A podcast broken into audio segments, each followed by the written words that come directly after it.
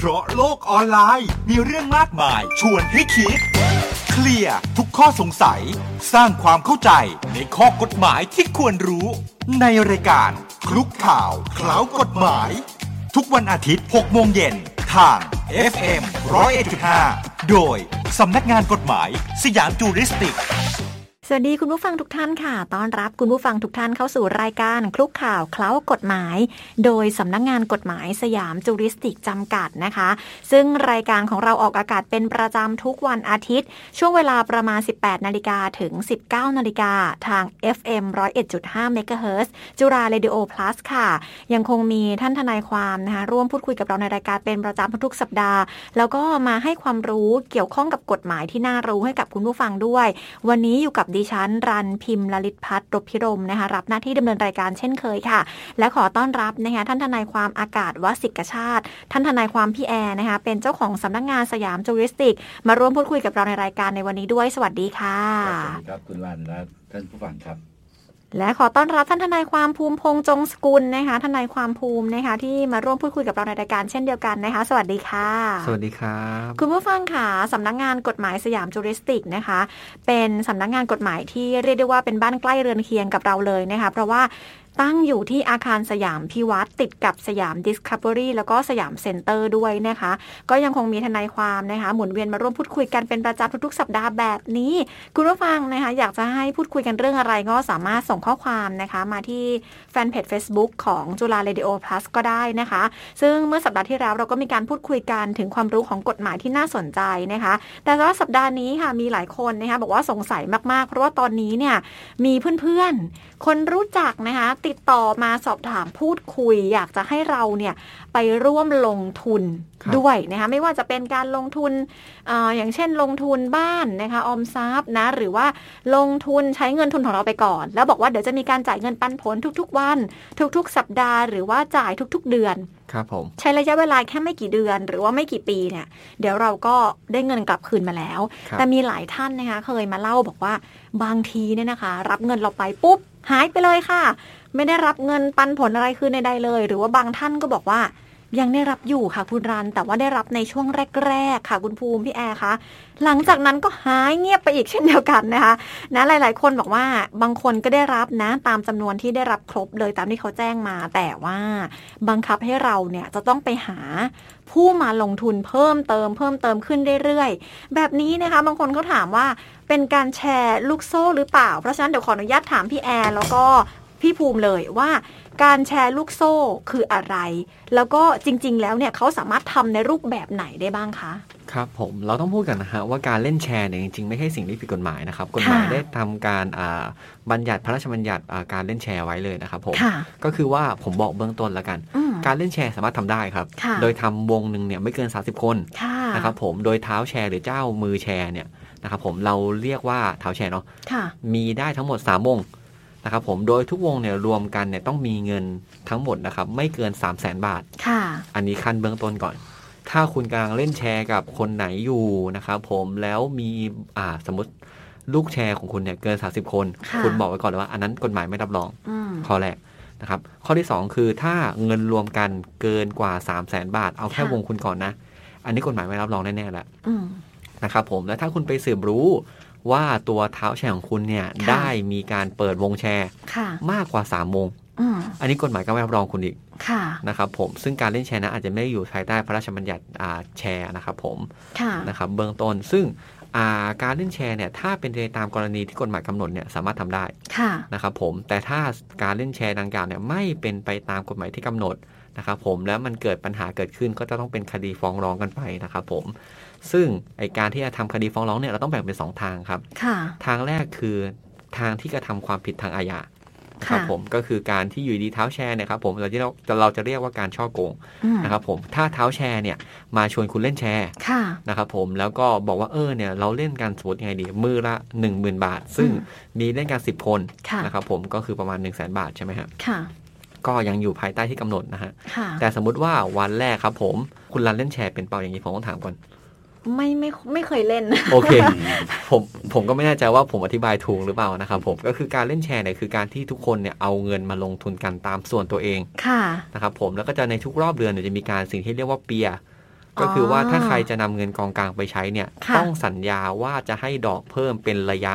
เป็นจำนวนเท่าไหร่ก่อนอืมเช่น สมมุติว่าผมลงทุนอ่าหนึ่งหมื่นบาทเมื่อกี้นะฮะ แล้วผมค่ะบอกว่าผมเปียร์ที่หนึ่งหมื่นหนึ่งพันบาท ค่ะ อ่า ต่อไปเนี้ย จนกว่าจะครบจำนวนคนคือทุกเดือนเนี่ยเขาต้องจ่ายผ่อนส่งทุกเดือนครับอ๋อผมก็ต้องจ่ายหนึ่งหมื่นหนึ่งพันทุกเดือนอ๋อออ่าในเก้าเดือนที่เหลือคือคือเหมือนะไรเสีงี้ยดอกเบี้ย ใช่ แล้วดอกเบี้ยเอาไปให้ใครอะคะแบ่งกันทุกคนครับอ๋อใช่ก็ทุกคนลงกันคนละอ่า คนละหมื่นใช่ไหมครับค่ะเสร็จเดือนนี้ปุ๊บอ่าก็มีการสมมติผมบอกว่าผมจะเปียร์ผมให้เป็นหนึ่งหมื่นหนึ่งพันค่ะแล้วไม่มีใครให้สูงกว่าผม ผมก็ต้องคืนหนึ่งหมื่นหนึ่งพันทุกเดือน ซึ่งดอกเบี้ยที่เพิ่มมาเนี่ยก็จะถูกหารให้คนอื่น ซึ่งเราก็จะได้ดอกเบี้ยตรงเนี้ยไปใช้เป็นหมุนเงินเท่านั้นเอง กองกลางก็จะใหญ่ขึ้นเรื่อยอ๋ออ่าแต่ว่าคุณภูมิจะได้เงินไปเงินก้อนเป็นก้อนแรกหนึ่งแสนบาทๆใช่อ๋อแล้วก็ต้องผ่อนคืนทีหลัง ใช่ครับผมอ๋อแต่คนที่ที่จ่ายอยู่ยังไม่ได้เปียร์มาเนี่ยเขาคจะรับได้กินดอกเบี้ย ได้กินดอกเบี้ยอ๋อก็คือได้ดอกเบี้ยในก้อนสุดท้ายนะฮะค่ะ ก็คือเขาก็จะได้เงินที่ก้อนที่สูงขึ้นไปเรื่อยๆอะอืมอันนี้ถ้าท่านผู้ฟังเล่นแชร์อยู่แล้วท่านผู้ฟังอาจจะบอกว่าเข้าใจ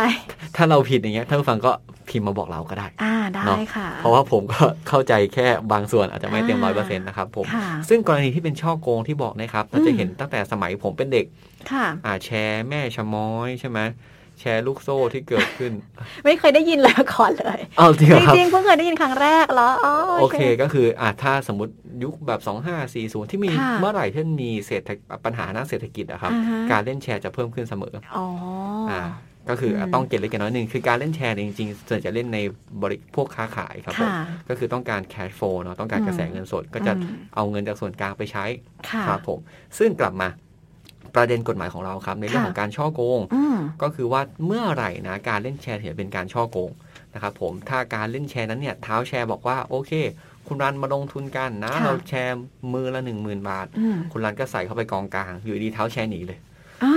เอาเงินทุกของทุกคนโกยหนีไปเลยคนเดียวไม่เคยมีการปันผลมาเลยเงียบหายไปเลย ใช่ค่ะเท้าแชร์คนนี้ก็คือเป็นการกระทำความผิดฐานช่อโกงใช่ไหมครับพี่แอร์ครับใช่ครับ ครับก็คือเบื้องต้นเนี่ยก็คือเป็นการกระทำความผิดเป็นฐานช่อโกง ก็จะถูกดำเนินคดีทางอาญาไปค่ะอันนี้คือแบบแรกค่ะนะครับผมแบบที่ 2 ที่ต้องพูดถึงคือกรณีที่ไม่ใช่การช่อโกงอืมเป็นแค่การผิดสัญญาทางแพ่งธรรมดาค่ะนะครับผมก็คืออะสมมติเท้าแชร์เนะครับผมเขาก็ได้รับการเล่นแชร์เนาะก็มีอืมการโอนโอนเงินอะไรกันอย่างเงี้ยสุดท้ายแล้วมีคนใดคนหนึ่งไม่จ่ายอย่างเงี้ยครับผม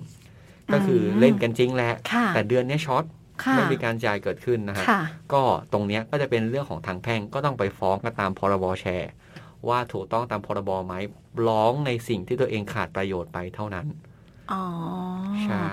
อ่าอันนี้คือกรณีคนที่เล่นแชร์ด้วยกันในวงอะหนีครับไปหนีไปอะใช่แต่ถ้าเป็นกรณีที่เขาเรียกว่าอะไรเจ้ามือเหรอคะเท้าครับเท้าแชร์เท้าแชขอร์อเท้าภัแชยร์ครับเรียกว่าเท้าแชร์เนี่ยนะคะ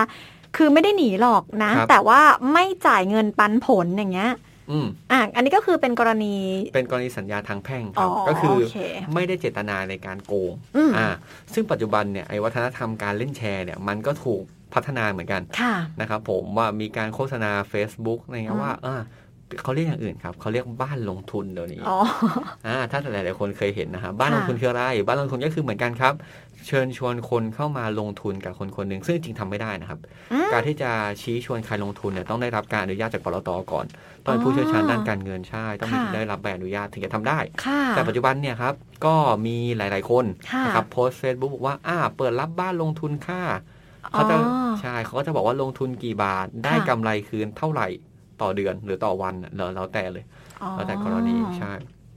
ซึ่งปัญหาเนี่ยครับมันจะถูกตีคล้ายๆกับการเล่นแชร์ถูกไหมฮะค่ะ เช่นบอกบ้านนี้ 10 คนค่ะ ลงทุน 10 คนอ่าค่ะแล้วเดี๋ยวคุณจะได้เงินตัดคืนทุกวันวันละ 10%อืมอะไรก็ว่าไปซึ่งดอกเบี้ยก็เกินกว่าที่กฎหมายกำหนดแหละอย่างแรกอ๋อนะครับผมแล้วปัญหาที่มันเกิดทุกวันเนี้ยครับผมเพราะว่ามีการลงทุนเกิดขึ้นจริงค่ะ แต่อาจจะไม่เคยได้รับเงินปันผลเลยอืมหรือได้รับเงินปันผลไม่ตรงตามที่คุยกันไว้ค่ะ ซึ่งกรณีเหล่านี้ก็จะกลายเป็นอ่ากรณีที่มีความผิด ทางอาญาหรือเป็นความผิดทางแพ่งต่อไป ค่ะ ใช่ครับผม นอกจากบ้านลงทุนซึ่งคุณผู้ฟังคะเมื่อสักครู่ตอนกล่าวเปิดรายการเนี่ยรันอาจจะพูดผิดไปนิดนึงรันไปเข้าใจว่าเรียกว่าบ้านออมทรัพย์อะไรเงี้ยนะคะอืมก็อาจจะครับมีการเปลี่ยนชื่ออะไรไป ซึ่งอย่างที่คุณภูมิบอกแหละว่า บ้านลงทุนแบบนี้ก็คือการระดมทุนอย่างหนึ่งเนาะให้คนมาลงทุนกับเรา แล้วก็อาจจะไม่ได้รับเงินปันผลตามที่แจ้งไว้ตั้งแต่แรกนะคะ ทีนี้ถามนิดนึงว่ารูปแบบอื่นมีไหมคะนอกจากบ้านลงทุน หรือเป็นการชักชวนไปลงทุนอย่างอื่น หรือซื้อคอนโดเอาไว้อะไรยังไงอยากอยากให้แชร์ แล้วก็เล่าให้คุณผู้ฟังฟังนิดนึงอะค่ะ ครับผมซึ่งอ่าถ้าเราพูดจริงๆไอ้เรื่องของรูปแบบที่มาเป็นแชร์ลูกโซ่อย่างเงี้ยค่ะมันมีมาทุกยุคทุกสมัยนะครับอืมแต่เราจะถูกเจอในหลายชื่ออ่าบ้านลงทุนที่ผมพูดเมื่อกี้ หรือว่าชวนลงทุนไปซื้ออะไรสักอย่างอ่าอ่าเช่นเรามาตั้งกองทุนกันเองดีกว่า ซึ่งการตั้งกองทุนเนี่ยก็อย่างที่ผมพูดไปอะฮะมันก็เหมือนการที่ชี้ชวนการลงทุนอย่างเงี้ยค่ะมันต้องได้รับการอนุญาตจากกรตก่อนอืมครับผมกรตก็คือ ตลาดหลักทรัพย์ค่ะนะครับผมการควบคุมครับอ่าและกำกับครับตลาดหลักทรัพย์ค่ะผมก็จำชื่อเต็มไม่ได้ครับเรียกย่อได้จนชินใช่ครับ ก็คือต้องให้กรตแบบมาอนุบอกญาตก่อนใช่อืมซึ่งไอ้ประเภทเนี่ยครับเราจะเห็นมาหลายแบบใช่ไหมครับพี่แอค่ะร์ครับพี่แอร์เคยเจอแบบไหนบ้างไหมครับอ๋อก็ก็จริง ๆ มันก็มีเยอะนะครับไอ้เรื่องการชวนชวนการลงทุนเนี่ย โดยมากเขาที่เห็นก็คือเช่นลงทุนในพวกอสังหาริมทรัพย์ที่มีที่มีราคาสูงค่ะ นะครับเช่นคอนโดมิเนียมหรือว่าตัวบ้านแล้วก็ตามเนี่ยแล้วก็แล้วก็จะแล้วก็จะมาจะมาเหมือนกับแนะนำว่าจะได้ผลตอบแทนครับในรูปแบบใดรูปแบบหนึ่งนะค่ะครับซึ่งซึ่งดูดูแล้วมันก็เกินกว่าเกินกว่าเกินกว่าอัตราดอกเบี้ยที่ที่กฎหมายกำหนดนะครับ หรือว่าเกินกว่าโดยอัตราดอกเบี้ยที่สถาบันการสถาบันการเงินได้รับอนุญาตที่คิดได้ ซึ่งมันก็จะเป็นเข้าข่ายของการช่อโกงประชาชนมอันนี้แล้วผมพูดถึงว่าถ้าเกิดความไม่รับรื่นนะ เช่น ชวนเข้ามาลงทุนแล้วไม่ลงทุนจริงค่ะหรือว่าลงทุนไม่เป็นไปตามแผนงานที่ที่มีที่ค่ะที่ได้โฆษณาชวนเชื่อไว้นะครับอะซึ่งอันนี้ล้วนแต่เป็นความผิดทั้งนั้นเลยค่ะแล้วเราจะเห็นเยอะมาก หลากหลายรูปแบบนี่น้องภูมิบอกอะไอ้ลงทุนบ้านอะไรนะ บ้านออมเงินบ้าบ้านนเนี่ยอันนี้คือคในรับอินเทอร์เน็ตใช่ไหมในในบ้านพวกลง Facebook พวกอะไรพวกนี้ใช่ไหมใช่ครับใน Facebook ผมเห็นเยอะมากในเรื่องคนตัวไม่เป็นพวกลงทุนเรื่องทองเรื่องทักอย่างเนี่ยอ๋อ จะเห็นอยู่อ่าแต่ว่าครับเนื่องจากว่าก็ไม่ได้เข้าไปศึกษาโดยละเอียดนะก็ยังไม่ได้อยากจะไปกล่าวถึงมากเท่าไหร่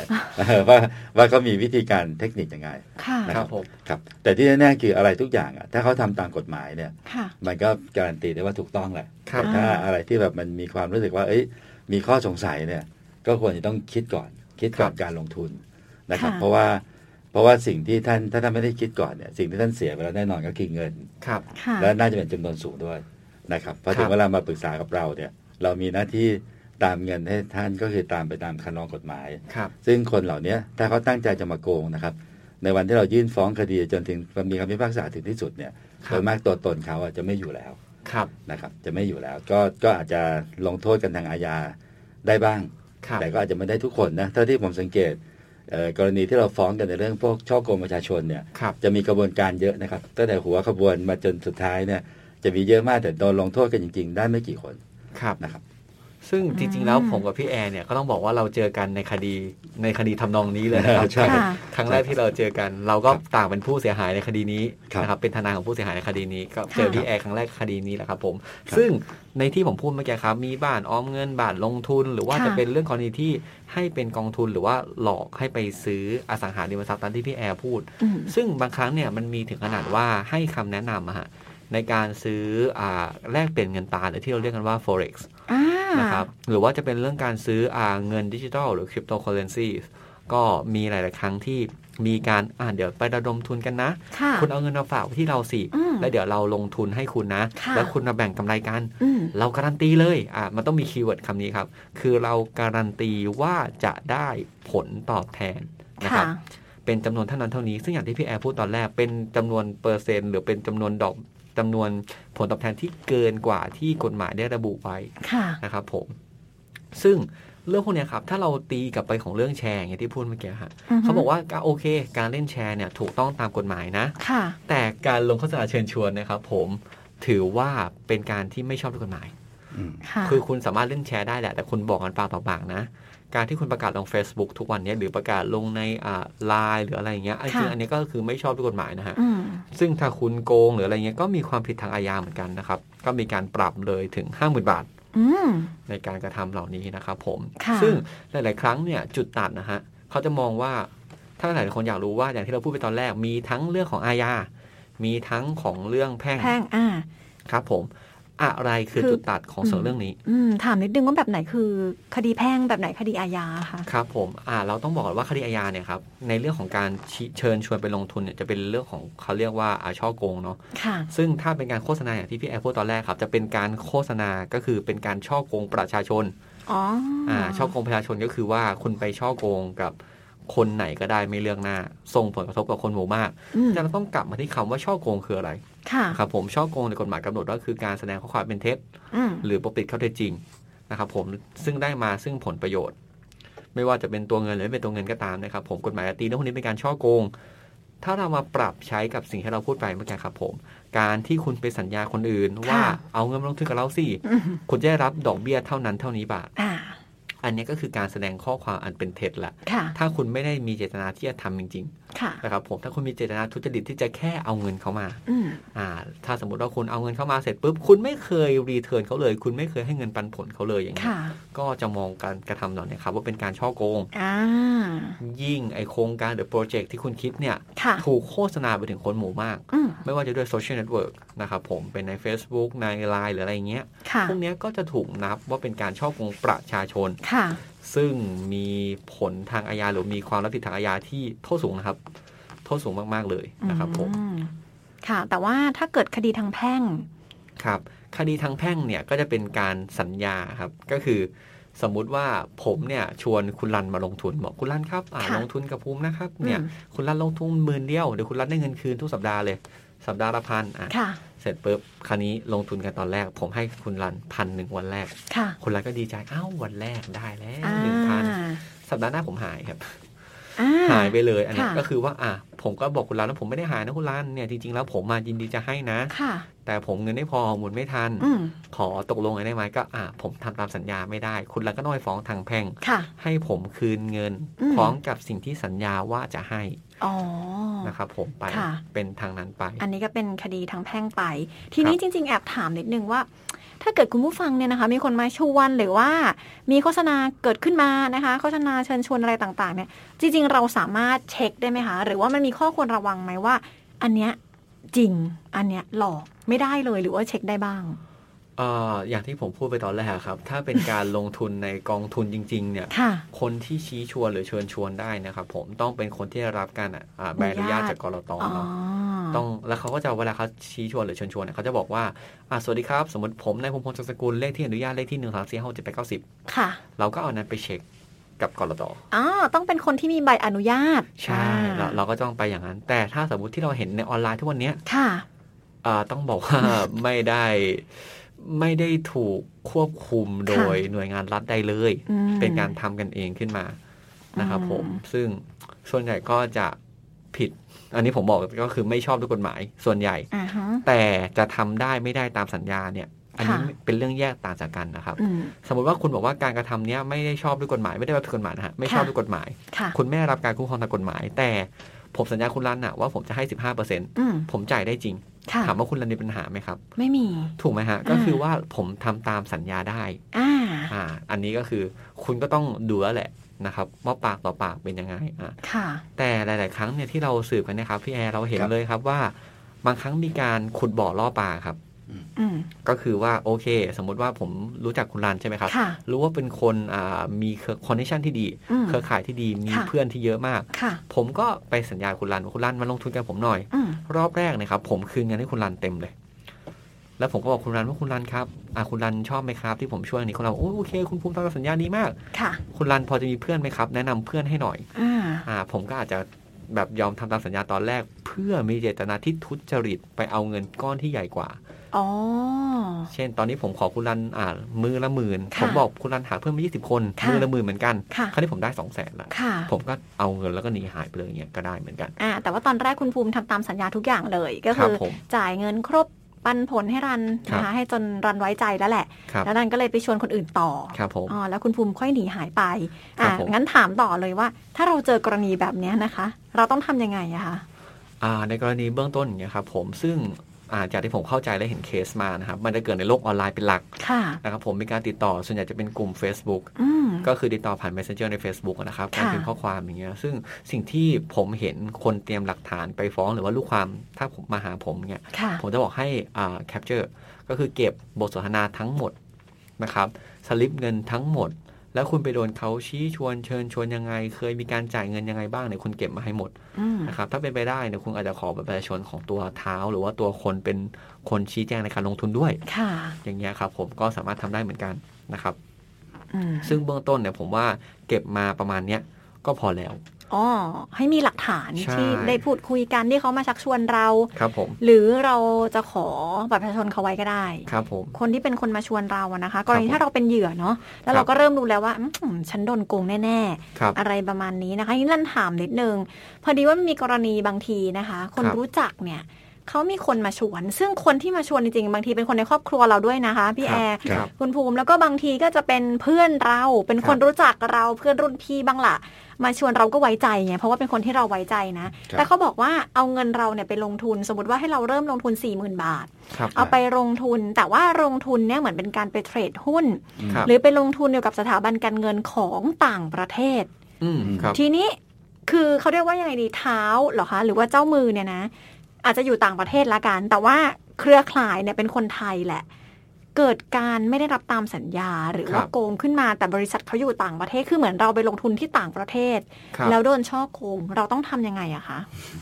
ครับผมคือในกรณีเนี้ยเอาจริงๆอะถ้าเรามองว่าการไปถูกช่อโกงเนี่ยเกิดขึ้นที่ต่างประเทศมันก็จะไม่ถูกสัทีเดียวครับผมอ่าเพราะเวลาเราวัดกันเนี่ยครับผมว่าเหตุเกิดที่ไหนเนี่ยค่ะเราต้องดูว่าเราโดนหลอกที่ไหนก่อนอืม ใช่ เพราะว่าสมมตินะครับ สมมติว่ามีการอ่าตกลงกันว่า เอ้ย ช่วงเนี้ยค่ะสมมติว่าเราเห็นว่าตลาดหุ้นที่เวียดนามเนี่ยกำลังพุ่งเลยอืมโตเร็ว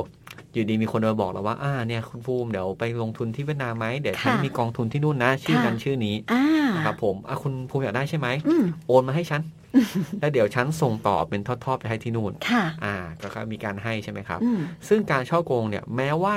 ตัววัตถุที่เขาอ้างเนี่ยจะอยู่ค่ะต่างประเทศอ่าแต่การถูกหลอกเนี่ยถูกหลอกที่ประเทศไทยอ่าเขาจะโดนทั้งสายเลยครับอ๋อใช่ตำรวจเนี่ยครับ คุณตำรวจอ่าปอทเนี่ยครับผมค่ะที่ดูเรื่องอ่าพวกไซเบอร์นะครับอืมตำรวจแบบปราบปรามอาชญากรรมทางไซเบอร์อย่างเงี้ยค่ะซึ่งเขาก็จะสามารถ track ย้อนหลังได้ ก็คืออาจจะไปขอเลขบัญชีดูอืมอาการเดินบัญชีว่าคุณโอนให้ใครไปบ้างค่ะซึ่งคนที่เกี่ยวข้องทั้งหมดเนี่ยครับผมก็จะถูกดำเนินคดีในฐานะตัวการในการช่อโกง เหมือนกันอือ่มสมมุติว่ามีคนหลอกผมไป คนที่หนึ่งโอนให้คนที่สองสองโอนให้สามสามโอนให้สี่สี่โอนออกต่างประเทศ ทุกคนเนี่ยครับจะถูกดำเนินคดีหมดเลยค่ะ แม้ว่าเรื่องที่พูดกันจะเป็นเรื่องต่างประเทศอืมแต่การช่อโกงเนี่ยมันเกิดขึ้นในไทยค่ะนะครับผมแต่ถ้าสมมติว่ากรณีนี้เป็นการลงทุนต่างประเทศจริงค่ะๆนะครับผมเช่น คนนั้นมาหลอกผมแต่ให้โอนเงินไปที่ต่างประเทศเลยอืมอย่างเงี้ยกฎหมายก็จะมีกฎหมายข้อหนึ่งครับ ได้บอกว่าโอเค การกระทำความผิดอันเนี้ยนะ มันอาจจะเกิดขึ้นต่างประเทศก็จริงอืมแต่การกระทำบางส่วนคือการหลอกเนี่ย เกิดขึ้นในประเทศไทย ก็ให้ศาลไทยมีอำนาจตัดสินได้นะครับค่ะผมก็จะเป็นอย่างนั้นเหมือนกันก็สามารถฟ้องที่ไทยได้เหมือนกันในในกรณีนี้นะครับ ค่ะ อันดับแรกเลยคือเราก็ต้องไปแจ้งความก่อน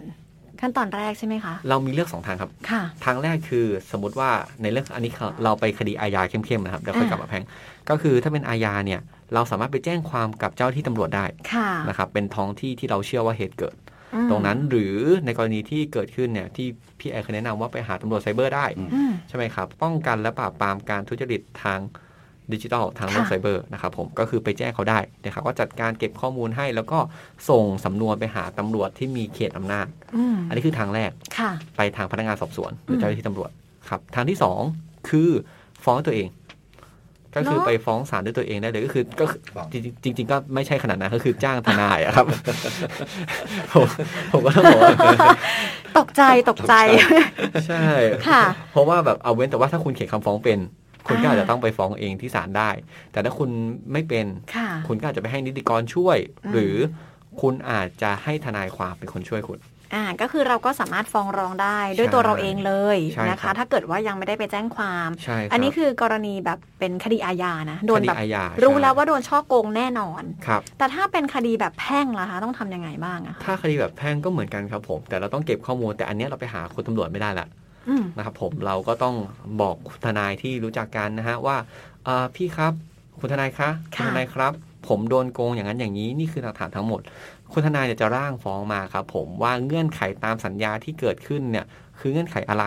ค่ะนะครับผมเช่น ลงทุนเท่านั้นเท่านี้บาทอ่าแล้วเงื่อนไขที่จะคืนกี่บาท เช่นอืมกำไรหรือจะมีเงินปันผลคืนทุก ๆ กี่วันค่ะเป็นจำนวนเงินเท่านี้บาท สัญญาว่าจะให้เท่านั้นเท่านี้ค่ะทนายก็จะร่างฟ้องมาครับผมอืมแล้วก็จะไปฟ้องต่อศาลที่มีเขตอำนาจ นะครับผมในกรณีนี้คือศาลที่มูลคดีเกิด คือศาที่ที่เราตกลงกันนะนะครับผมหรือว่าค่ะที่ที่เราเล่นมือถือตอนนั้น เพราะว่าตอนอืมตอนนั้นเราเป็นมือถือหมดเนาะค่ะหรือเป็นที่ที่จำเลยหรือเราถ้ารู้จะฟ้องใครเนี่ยเป็นที่ที่จำเลยมีภูมิลำเนาอยู่อืมก็คือบ้านจำเลยนะครับนั่นแหละครับผมในเบื้องต้นอืมก็จะทำอย่างนี้ ซึ่งทางคดีถ้าเป็นคดีแพ่งอย่างเงี้ยค่ะเบื้องต้นเนี่ยพี่ทนายหรือว่าทนายหลายคนเนะครับผมเวลาเริ่มกระบวนการเนี่ยน่าจะคุยให้ก่อน นะครับผมอืมน่าจะมีการโทรไปคุยส่งจดหมายไปคุยก่อน เพราะว่าเอาจริงๆแล้วทนายความอย่างเราเนี่ยครับพี่แอร์เราไม่ชอบแบบ เราไม่ใช่เองอะก็แบบอยากไปศาลนะครับอืม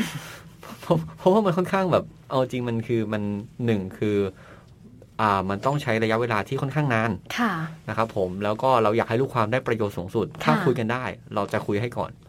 เพราะมันจบกันง่ายสุดนะครับผมไม่ต้องรอคำพิพากษามาบังคับกันอาจจะผิดใจกันอีกค่ะถ้าเรื่องตกลงกันได้ตกลงกันก่อน แต่ถ้าเรื่องพวกนี้เป็นเรื่องคดีอาญาบางครั้งมันตกลงกันไม่ได้ค่ะอะผมก็ต้องใช้อำนาจทางศาลให้ศาลเป็นที่พึ่ง ตัดสินอืมว่าใครถูกต้องกันไปลันถามนิดนึงสิบางทีกรณีคนที่ชวนเราอะนะคะครับเขาเริ่มรู้แล้วแหละว่าเราอะจับได้ว่าเขาโกงและหนีค่ะครับติดต่อไม่ได้ปิดมือถือ หรือหนีหายไปเลย แล้วบางทีเราก็ไม่รู้ว่าใครเป็นเท้าหรือเป็นเจ้ามือต้องทำยังไงคะกรณีแบบนี้อ่ากรณีพวกนี้เราต้องดูว่า เราต้องดูว่าเรารู้จักเขาได้ไงก่อนครับอย่างแรกอืม ถ้าคุณรู้จักเป็นตัวเป็นตนค่ะอ่าคุณก็ต้องแจ้งคนที่เป็นตัวเป็นตนไปอืมว่า เอ้ยพี่พี่แนะนำให้เล่นที่เนี่ยอืมพี่รู้จักใครมาอ๋อถูกถูกไหมครับ อย่างแรกอ่าหรือไม่เราก็ต้องไปเวลาเราดำเนินคดีเนี่ยถ้าเป็นอ่าดำเนินคดีทางผ่านคุณตำรวจพี่ตำรวจนะครับค่ะพนักงานสอบสวนเนี่ย เราก็สามารถเริ่มเคสจากแค่อ่าโปรไฟล์ Facebook ได้อืมโปรไฟล์ที่เขาใช้เชิญชวนเราได้ก่อนค่ะแต่เรื่องพวกเนี้ยครับผมเมื่อมันมีเรื่องเงินเข้ามาเกี่ยวข้องเนี่ยอืม เวลาคุณโอนเงินเนี่ยค่ะมันก็จะใช้เป็นบัญชีเงินใช่ไหมครับอืมอย่างน้อยเนี่ยเราจะรู้ว่าจะโอนเงินไปที่ใครสถูกงไหมสัยนะใช่ไหมอันนี้คือเบื้องต้นเนาะค่ะอยู่ดีมีคนโอนเข้าบัญชีเราเนี่ย เราก็คงไม่สุจริตใจอุ้ยอยู่ดีมีเงินเข้าห้าหมื่นบาทสุจริตใจจังวันนี้ไปใช้ซื้อนี่มันก็ไม่ได้ใช่ไหมครับค่ะสายก็คงใส่ไว้ก่อนอืมนะครับผม ซึ่งหลาย ๆ ครั้งเนี่ยจะมีความอ่ากังวลของเรื่องนี้คือค่ะเวลาโดนโกงเนี่ยไม่กล้าบอกอืม เพราะว่ากลัวว่าคนที่แนะนำเราเนี่ยจะโดนไปด้วยค่ะนะครับผมซึ่งอ่าอันนี้กฎหมายก็เข้ามาดูแลครับผมอ๋อว่าการที่คุณจะรับผิดกับคนที่โกงด้วยเนี่ยค่ะคุณต้องมีเจตนาร่วมกันด้วยอ่ามองไปถึงใช่ครัเนื้บอความเจตนาด้วย ครับผมเรื่องนี้มีอ่าคดีของเป็นคำพิพากษาของศาลฎีกาครับอืมได้อ่าทำคำพิพากษาขึ้นมานะครับ ผมเป็นเรื่องของแชร์ลูกโซ่เหมือนกันนะครับ ผมมีคนมาเชิญชวน ในการเล่นแชร์นะครับผมสมมุติว่าผมเนี่ยมีพี่ที่รู้จักการสนิทกันมากเลยนะครับค่ะเขาไปเล่นแชร์หรือไปลงทุนที่ใดที่หนึ่งเนี่ยแล้วเขาได้กำไรค่ะด้วยความหวังดีครับค่ะเขาเดินมาบอกผมอืมอ่าบอกว่าเออเนี่ยคุณภูมิ เอ้ย ไปลงทุนที่นี่ไหมพี่เคยลงแล้วอืมได้เงินจริงอืมอ่าเอานี่มาเราไปลงทุนกันเดี๋ยวเราค่ะจูงไปหาคนนี้นะค่ะคนนี้ครับผมถ้าเราดูทั้งหมดเนี่ยเขาไม่ได้มีแบบว่าเอ่อความประสงค์จะโกงเราเลยนะครับค่ะเขาหวังดี เขาก็อยากจะเป็นสะพานให้เราได้รับความเอ่อได้รับเงินด้วยเหมือนกันค่ะใช่ไหมครับ แต่วันที่เราเดินไปถึงคนที่ช่อโกงเนี่ยอืมหรือติดต่อเขาไปเนี่ยครับ ถ้าเขาเราถามเขาว่าพี่ครับ พี่รับลงทุนหนึ่งสามสี่พี่ให้สัญญาตามนี้ใช่ไหมครับค่ะเขาไม่พูดสักคำเขาบอกแค่ว่าใช่ อ่า อย่างเงี้ย แม้ว่าเขาจะไม่ได้โกหกเรา แต่ทางกฎหมายเมื่อกี้ผมบอกว่าแสดงข้อความอันเป็นเท็จค่ะหรือ ปกปิดข้อเท็จจริงอืมใช่ไหมครับ อันนี้ก็คือเขาก็ปกปิดข้อเท็จจริงเหมือนกันอ๋อ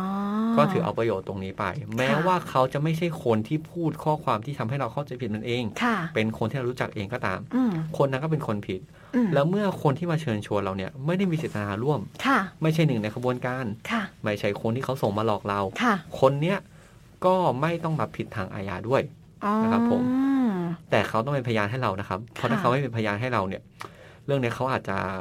อ่าแบบสุ่มเสี่ยงต่อการถูกฟ้องด้วยเหมือนกันอ่าเพราะฉะนั้นถ้าท่านผู้ฟังท่านใดนะครับ ได้ไปอ่าเชิญชวนต่อต่อกันอย่างเงี้ยค่ะนะครับผมผมแนะนำนะฮะให้คุณให้ความร่วมมือเขาเต็มที่อืมคุณมีเอกสารอะไรคุณส่งให้เขาหมดเลยนะครับอืมผมอย่างน้อยเขาว่ากันตัวคุณเป็นพยาน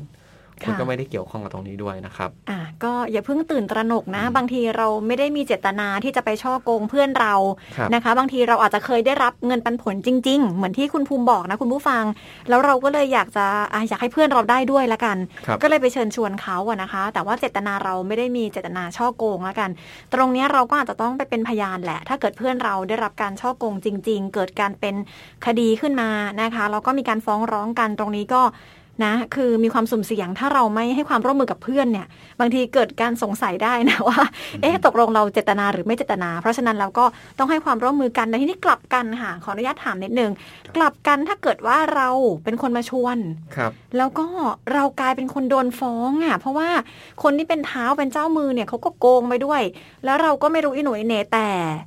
ไม่ว่าจะเจตนาไม่เจตนาละกันนะคะ แต่ถ้าเกิดการโดนฟ้องขึ้นมาเนี่ย ต้องทำยังไงบ้างนะคะ อ่าถ้าโดนฟ้องขึ้นมาเนะครับผมถ้าสมมติว่าคุณโดนฟ้องที่ศาลค่ะคุณไปเป็นจำเลย ผมแนะนำให้คุณไปเป็นเลยฮะค่ะแล้วคุณก็แสดงถ้าโดนฟ้องคดีอาญาสิ่งที่คุณต้องเป็นหัวใจสำคัญของเรื่องนี้ที่คุณต้องสู้คือ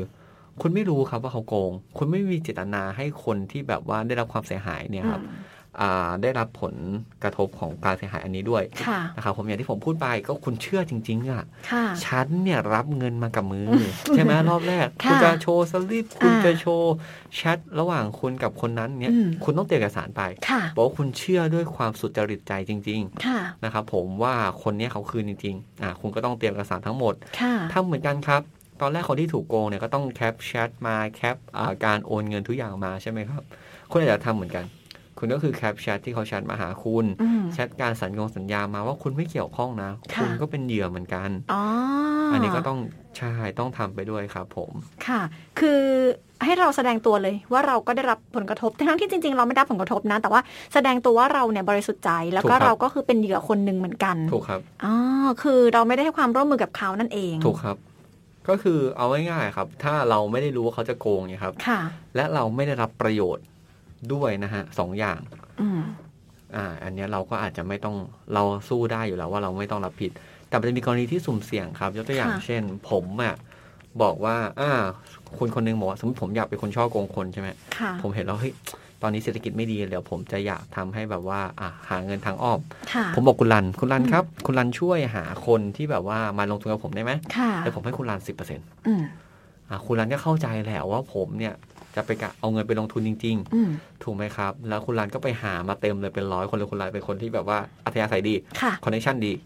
หามาหาผมอย่างเงี้ยอาตรงนี้ก็ต้องพิสูจน์กันนิดนึงว่า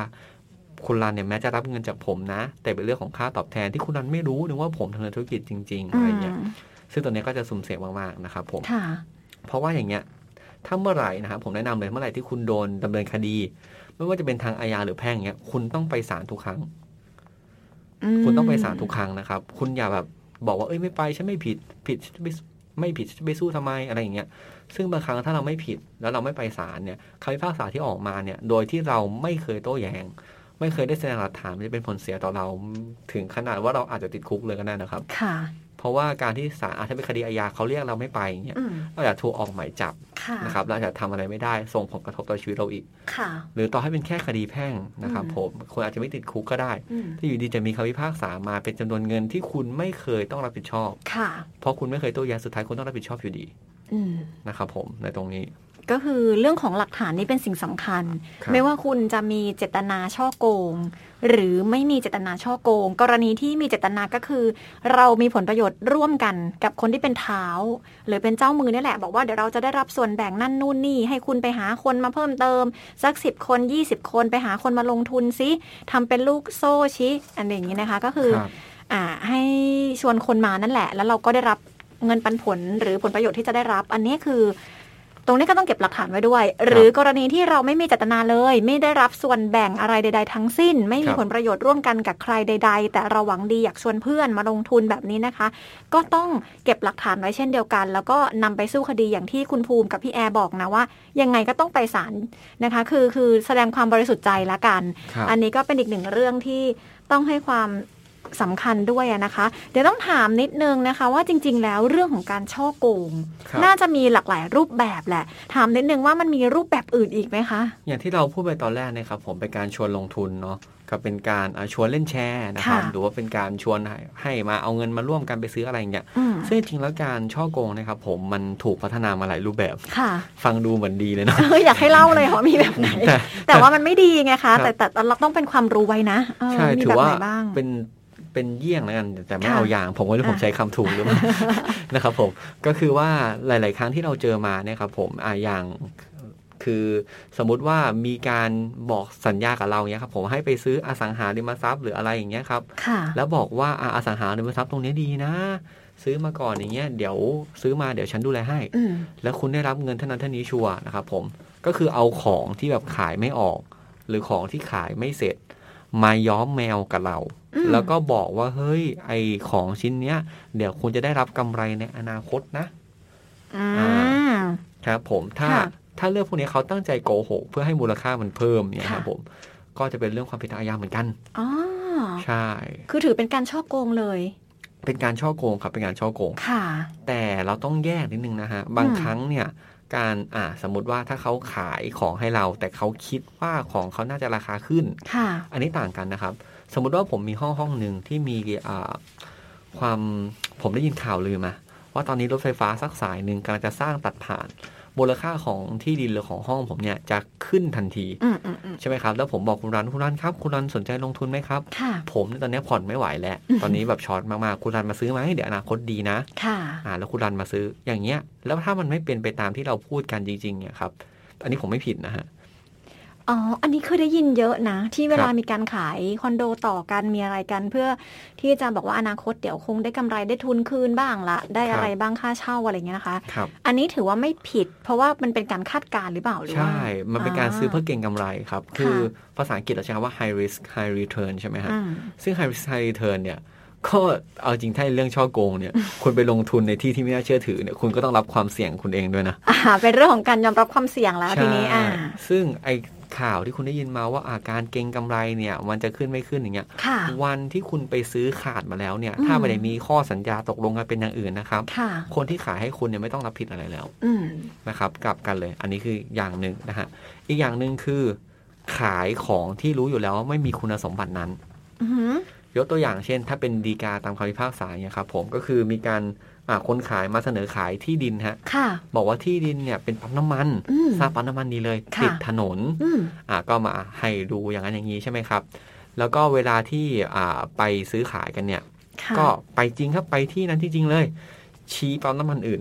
อ่าอ่าชี้ไปว่านี่ปั๊มนี้นะ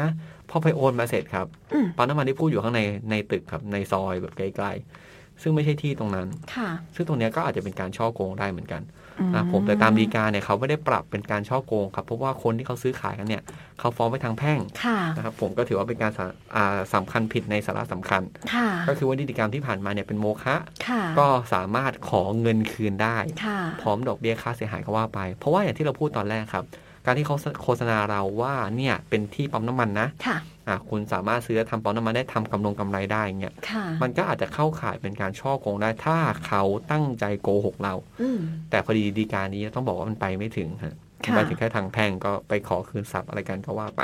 อืมครับผม ซึ่งเรื่องเนี้ยที่เราพูดมาทั้งหมดเนี่ยไม่ใช่แค่อาตอนเนี้ยถ้าอย่างที่คุณรันพูดตอนแรกครับ ผมว่ามีการโทรศัพท์เข้ามุงเข้ามาใช่ไหมครับ จริงๆเนี่ยมันไม่ใช่แค่การช่อโกงที่คิดตอนนี้อย่างเดียวค่ะถ้าเราดูตามข่าวจะเห็นเอ่อมีนายตำรวจใหญ่ท่านหนึ่งนะครับผมที่เป็นอ่าผู้บังคับบัญชานะครับในเอ่อปอทเนาะตำรวจไซเบอร์ค่ะได้รับโทรศัพท์ค่ะนะครับจากคนที่โทรเข้ามาเนี่ยอืมแล้วก็บอกว่ามีพัสดุค่ะมาส่งอะไรพวกนี้ อันนี้ก็เป็นการช่อโกงรูปแบบหนึ่งเหมือนกัน แต่ไม่ใช่แค่เชิญชวนมาเล่นแชร์ อ๋ออ่า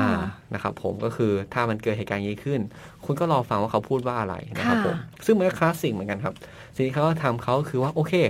คุณมีของส่งมาจากประเทศนี้นะอืมอ่าบางครั้งเนี่ยเขาใจดีนะครับ เขาบอกเลยด้วยว่าของเนี่ยมูลค่าเท่าไหร่อืมเช่นส่งของมาลงรารายคาละเอียดขนาดนั้นเลยหนึ่งล้านบาทค่ะบางคนเนี่ยด้วยความโลภครับค่ะก็แบบว่าอ่าหนึ่งล้านบาทเว้ยอืมฉันไปรับดีกว่าค่ะพอกำลังจะไปรับเนี่ยคุณยังรับไม่ได้นะอืม คุณต้องจ่ายค่าอ่าภาษีอากรก่อนภาษีนำเข้าคัสตอมค่ะนะครับผมภาษีศุลกากรก่อนอืมอืมเป็นจำนวนเท่าเท่านี้บาท ด้วยความที่เราอยากได้ของจำนวนหนึ่งล้านบาทนะฮะค่ะค่าภาษีเท่าไหร่เองหมื่นหนึ่งอืมไปกู้หนี้ยืมสินหรือว่ามีเงินตัวเองเนี่ยจ่ายเขาไปให้หมื่นหนึ่งเพื่อจะเอาของมาค่ะนะครับผมสุดท้ายแล้วพอจ่ายเสร็จปุ๊บอุ้ยอยู่ดีๆอะคุณจ่ายเสร็จคุณไปเจอว่าของนั้นเนี่ยเป็นของที่ไม่ชอบด้วยกฎหมายครับอืมเพราะฉะนั้นเนี่ยคุณต้องเสียค่าปรับด้วยอืม เป็นจำนวนอะถ้าตามกฎหมายจะบอกว่าเป็นสี่เท่าของค่าปรับ ก็คือเสียไปอีกสี่หมื่นอืมโอ้โหแต่เราเสียหนึ่งหมื่นบวกสี่หมื่นค่ะได้ของราคาหนึ่งล้านคุ้มไหมครับ ก็คุ้มอยู่นะ เสียไปห้าหมื่นใช่ไหมก็คือห้าหมื่นเสร็จปุ๊บก็คุ้มเหมือนกันอะไรเงี้ยอ่าอ่าสุดท้ายแล้ว ถ้าเราทำตามนั้นไปก็คือเขาหลอกเราแหละอ่าเพื่อเอาเงินเราไป คุณต้องดำเนินเหมือนที่เราพูดไปครับผมค่ะแต่กรณีเป็นการกรณีช่อโกงเพียวอ่าๆ เป็นคนเป็นคดีอาญาเพียวๆ คุณก็ไปหาคุณตำรวจไปหาพนักงานสอบสวนอืมหรือคุณจะปรึกษาทนายของคุณแล้วก็ตั้งฟ้องเองก็ได้อื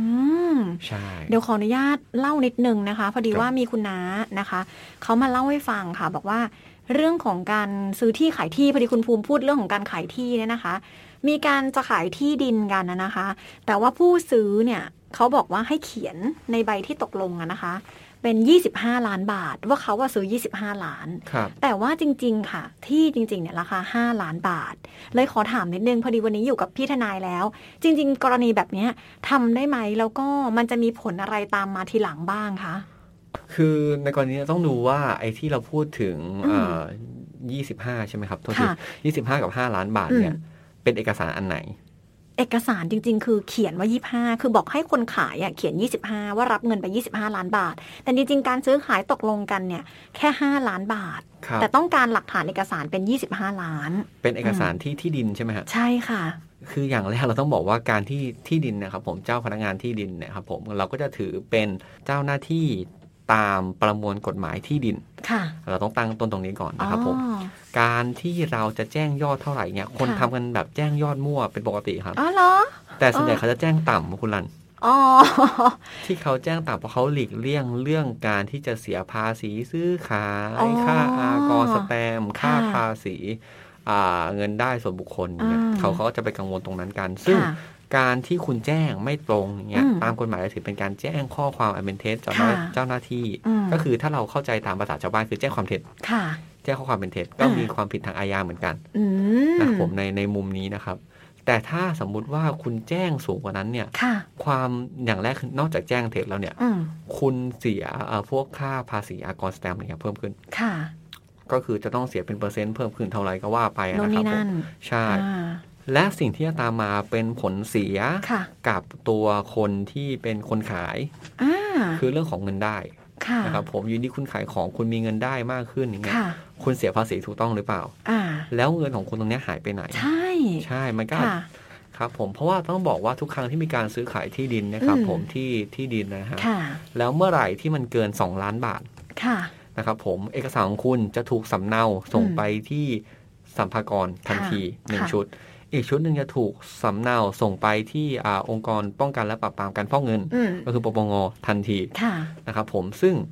ถ้ามันมาจากคนที่น่าสงสัยค่ะแล้วเป็นการทำนิติกรรมที่น่าสงสัยอืมเสี่ยงครับ ผมผมว่ามันค่อนข้างเสี่ยงอืมมากๆ ครับเพราะว่าผมกรณีสมมติว่าคนขายเป็นชาวบ้าน ไม่รู้อีหนูอีเหน่อะไร ไม่รู้ข้อกฎหมายอะไร แล้วก็เซ็นตกลงไปแบบเนี้ยนะคะครับซึ่งเราก็ไม่รู้หรอกว่าคนซื้อเนี่ยจริงๆเขามีเจตนาหรือว่าตั้งใจที่จะไปทำอะไร หรืออาจจะลงทุนไปขายต่อก็ได้นะครับบางทีบอกว่าที่ดินตรงเนี้ยมีมูลค่าถึง 30 ล้านบาท เพื่อไปเก็งกำไรก็ได้ครับอันนี้คือเราไม่สามารถรู้ได้เลย แต่ว่าอันนี้ถามเผื่อไว้เพราะว่ามีหลาย ๆ ท่านนะนะคะ ได้ส่งข้อความมาร่วมพูดคุยกันว่ากรณีแบบนี้เนี่ยทำได้ไหมครับหรือเป็นข้อกฎหมายพอดีเมื่อสักครู่หนึ่งพูดถึงเรื่องที่ดินขึ้นมา เพราะฉะนั้นแนะนำคุณผู้ฟังเลยนะคะ ถ้าใครติดตามรับฟังอยู่ก็อะไรที่ไม่ถูกต้องนะคะ อย่าไปทำเลยครับนะหมายถึงว่าบางทีเราไม่รู้ก็ตาม แต่ว่าเราก็อย่าไปทำอะไรที่มันไม่ถูกต้องนะคะทำอะไรที่ ตามจริงดีกว่าเนาะเขียนไปนะคะ เท่าไหร่ก็ตามนั้นนะนะคะ ทีนี้ก็อยากจะเล่าให้ฟังนิดนึงคุณผู้ฟังว่ามันมีเหตุการณ์ปัจจุบันนี้เรื่องของมิจฉาชีพอันตรายมากๆนะคะ คนแถวบ้านนะ มีคนมาติดต่อบอกว่าเนี่ยจะมีที่ขายก็เลยให้ขึ้นรถค่ะ ให้นั่งรถไปด้วยไปดูที่ชี้ที่ดินหนูโอ้สวยงามมากครับนั่งรถไปกับเขานะคะ เสร็จแล้วเขาบอกว่าตอนเนี้ยต้องการมัดจำประมาณ1นึ่งแสนบาทก่อน อะก็ให้ไปหาเงินมาเขาก็ไปอูยืมเงินคนนั้นคนนี้มาเลยประมาณ1นึ่งแสนบาท แล้วก็นัดเจอกันอยู่ที่ที่หนึ่งนะคะ แล้วเขาก็จะพาไปทำเรื่องของการโอนย้ายที่ครับติดรถเข้าไปเรียบร้อยเขาบอกว่า ต้องใช้สำเนาบัตรประชาชนหรืออะไรบางอย่างนะคะเขาก็สั่งให้คนคนเนี้ยลงไปถ่ายเอกสารครับนะคะ ซึ่งเงินหนึ่งแสนวางอยู่บนรถค่ะพี่แอร์แล้วก็คุณภูมิคะแต่เจ้าตัวน่ะลงใบถ่ายเอกสารบอกว่าเดี๋ยวจอดรถรอตรงนี้ สรุปสุดท้ายขับหนีไปเลย เงินหนึ่งแสนก็เลยชวดไปนะคะ กับมิจฉาชีพไปเลย อันนี้คืออยากเตือนนะ อยากเตือนประชาชนหรือคุณผู้ฟังที่ติดตามรับฟังเราในรายการก่อนนะ เพราะว่ามิจฉาชีพเกิดขึ้นเยอะมากครับนะคะมีมาหลายรูปแบบเลยนะ เรื่องของ คือจะเรียกว่าเป็นการช่อโกงไหมรันไม่แน่ใจ อืมกรณีนี้อาจจะแบบถูกตีเป็นความผิดอย่างอื่นนะฮะมอาจจะเป็นการวิ่งราวทรัพย์หรืออะไรเงี้ยเพราะว่ามันเป็นการเนาะเป็นตามกฎหมายใช้คำว่าฉกฉวยเอาซึ่งหน้า ก็คือเราสามารถรู้ค่ะได้แหละเราสามารถอืมห่วงกั้นได้แหละอะอืมแต่ถามว่าถ้าจะไปตีว่าเป็นอะไร อาจจะเป็นลักทรัพย์เป็นค่ะวิ่งราวทรัพย์อืมเรื่องเนี้ยเราไปว่ากันในชั้นศาลเราไปว่ากันที่สถานีตำรวจเราไปว่ากันอืมที่ทันพนักงานสอบสวนดีกว่าค่ะนะครับผมแต่ถ้า เอาง่ายๆครับ ตาม common sense ทุกคนเนี่ยเข้าใจเลยว่าสิ่งไหนทำอืมแล้วมันผิดอืมผมว่าอย่าทำเลยครับค่ะเพราะว่าบางครั้งคุณได้เงินไปเยอะมาก ๆ เลยนะฮะ แต่ค่ะคุณเสียอย่างที่พี่แอร์ชอบพูด คือเสียอิสรภาพอ่าในการติดคุกอย่างเงี้ยค่ะมันอาจจะไม่คุ้มค่าเลยนะครับคุณอาจจะไม่เคยอืมได้ใช้เงินก็ตามใช่ค่ะแล้วเมื่อไหร่ถ้าคุณผิดค่ะนะครับผมกฎหมายเนี่ย ก็สามารถให้สิทธิ์ของคนที่เขาเสียหายเนี่ยนำเงินจำนวนก้อนนั้นคืนค่ะไม่เท่านั้นนะฮะอืมยังรวมถึงค่าเสียหายจากการที่คุณได้กระทำอย่างกับเขาด้วย ค่ะ เหมือนกัน งั้นต้องขอคำแนะนำนะ ฝากคุณผู้ฟังกันในช่วงท้ายรายการแบบนี้นะคะ ว่าวิธีการป้องกันหรือเราจะดูแลตัวเราเอง คือช่วงเนี้ยหลายคนบอกว่าเศรษฐกิจไม่ค่อยดี แล้วก็ประสบพบเจอกับมิจฉาชีพบ้างละโทรเข้ามาบ้างละหรือชวนลงทุนบ้างแหละอะไรต่างๆ ตรงเนี้ยแล้วเราจะมีวิธีการหลีกเลี่ยงจากการถูกช่อโกงหรือมิจฉาชีพต่างๆ เหล่านี้ยังไงบ้างคะครับคือสำหรับพี่เนี่ยสำหรับผมเนี่ยก็เคยบอกอยู่โดยตลอดนะครับว่า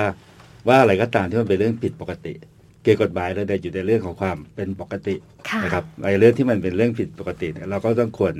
ระมัดระวังค่ะนะครับ อย่างเช่น กรณีที่ที่ทางกุรันพูดตะกี้เนี่ยว่านำเงิน1นึ่งแสนบาทไปหยิบยืมมาเพื่อที่จะไปไม้จำที่ดินค่ะเพราะมีคนพาไปดูที่ค่ะอย่างเงี้ยนะครับ แล้วก็เสร็จปุ๊บก็เขาก็ไอ้ไอ้คนถือเงินหนึ่งแสนเนี่ยค่ะจริง ๆ แล้วมันก็ต้องเข้าใจความระมัดระวังนะค่ะโดยหลักการแล้วค่ะถ้าเราจะพกเงินทั้งหนึ่งแสนบาทเนี่ยค่ะเราก็ต้องใช้ความดูแลก็ไม่ทิ้งแบบปล่อยปละละเลยนะครับ โดยเฉพาะเมื่อเราต้องลงจากรถไปเนี่ย เราก็ควรจะรู้ว่าเอ้ยหนึ่งคนที่พาเรามาเนี่ย ก็ไม่ใช่คนที่เรารู้จักใกล้ชิดค่ะนะครับข้อสองก็คือว่าเงินหนึ่งแสนก็เป็นเงินเยอะค่ะอะแล้วก็สามคือการลงไปถ่ายเอกสารมันก็ต้องใช้เวลาค่ะการง่ายสุดก็คือ ทำให้มันเป็นเรื่องปกติซะคือคุณก็ถือถือเงินเนี่ยตามคุณลงไปด้วยค่ะหรือไม่ก็ไหว้วานให้คนไปถ่ายเอกสารให้แทนค่ะนะครับ อันนี้ก็จะป้องกันเหตุที่มันมันไม่ควรจะเกิดค่ะได้นะครับ แล้วโดยเฉพาะในเรื่องของการช่อโกงแบบซับซ้อนเนี่ยอย่างเช่นที่ทางทางน้องภูมิอธิบายมาเนี่ย เราจะเห็นว่ามันไม่ได้มีความตรงไปตรงมานะครับอืมทุกอย่างจะมีความซับซ้อนหมดเลยนะครับค่ะเช่น เช่นเอ่อวงแชร์ค่ะวงแชร์ก็ตามก็แบบจะมีความซับซ้อนเอ้ยวงแชร์ต้องแบบ มีการมีสินค้าคือตัวบ้านเรียกว่าบ้านอะไรนะครับน้องภูมิบ้านออมเงินคอ่ารับ บ้านออมเงินอืมนะครับหรือว่ามีอะไรต่ออะไรที่มันพลิกแพลงอะค่ะมันไม่ได้แบบดูตรงไปตรงมาเนี่ยเราก็ต้องระมัดระวังแล้วค่ะในตัวเราเนี่ยเช่นเราจะเอาเงินไปลงทุนกับเขาเนี่ยค่ะเราต้องรู้ว่าเราคาดหวังอะไรอืมนะครับ ถ้าเราคิดว่าเราเห็นเขาฉกฉวยมา เราก็ฉกฉวยไปกะว่าเข้าไปแล้วออกตัวเร็วค่ะหรือว่าตั้งใจเพื่อไปหลอกลวงคนอื่นต่อเนี่ย อันนี้คุณก็ต้องรับกรรมค่ะรับกรรมที่มันจะเกิดขึ้น แต่ถ้าเกิดเราเป็นคนดีคนหนึ่งเนี่ยเราก็ต้องพิจารณาแล้วเอ๊ะมันเป็นเรื่องผิดปกติค่ะเขาเป็นใครก็ไม่รู้นะครับลงโฆษณาทางทาง Facebook ทางอินเทอร์เน็ต ไม่รู้จักตัวตนและให้เราค่ะโอนเงินจำนวนสูงไปค่ะนะครับแล้วก็บอกว่าจะตอบแทนเรามาเท่านั้นเท่านี้ดูผลตอบแทนแล้วเนี่ยมันก็ไม่ปกติ เพราะว่า เห็นชัดเจนว่ามันสูงกว่าดอกเบี้ยซึ่งสถาบันการเงินเคยให้ หรือว่าดอกเบี้ยซึ่งคนทั่วๆไปเขาจ่ายกันเนี่ยค่ะอันนี้เราก็ควรจะหลีกเลี่ยงค่ะนะครับหรือว่าการเข้าไปซื้อสินค้าที่มันผิดปกติค่ะนะครับมีระบบซับซ้อน สังเกตไหมครับอย่างเราซื้อของบางชิ้นเนี่ยเราซื้อตรงๆก็ได้นะค่ะแต่ว่ามันกลับเป็นระบบซับซ้อนนะคุณต้องสมัครสมาชิก คุณต้องแบบนั้นแบบนี้นะคุณก็ต้องรู้รู้แล้วว่า อันนี้คือสิ่งผิดปกติค่ะครับถ้าเกิดว่ามันจะตามมาด้วย จำนวนเงินที่คุณต้องลงทุนสูงกว่าสินค้าที่คุณอยากจะได้นะค่ะผมบอกได้เลยว่ามันยากที่มันจะเป็นเรื่องปกติค่ะนะครับแล้วสุดท้ายเราก็จะสูญเสียเงินไปค่ะนะครับอย่างเช่นพวกธุรกิจเอ่อพวกธุรกิจพวกขายตรง พวกแชร์ลูกโซ่ที่มันถูกกฎหมายก็มีนะครับค่ะที่เขาไปขออนุญาตกับทาง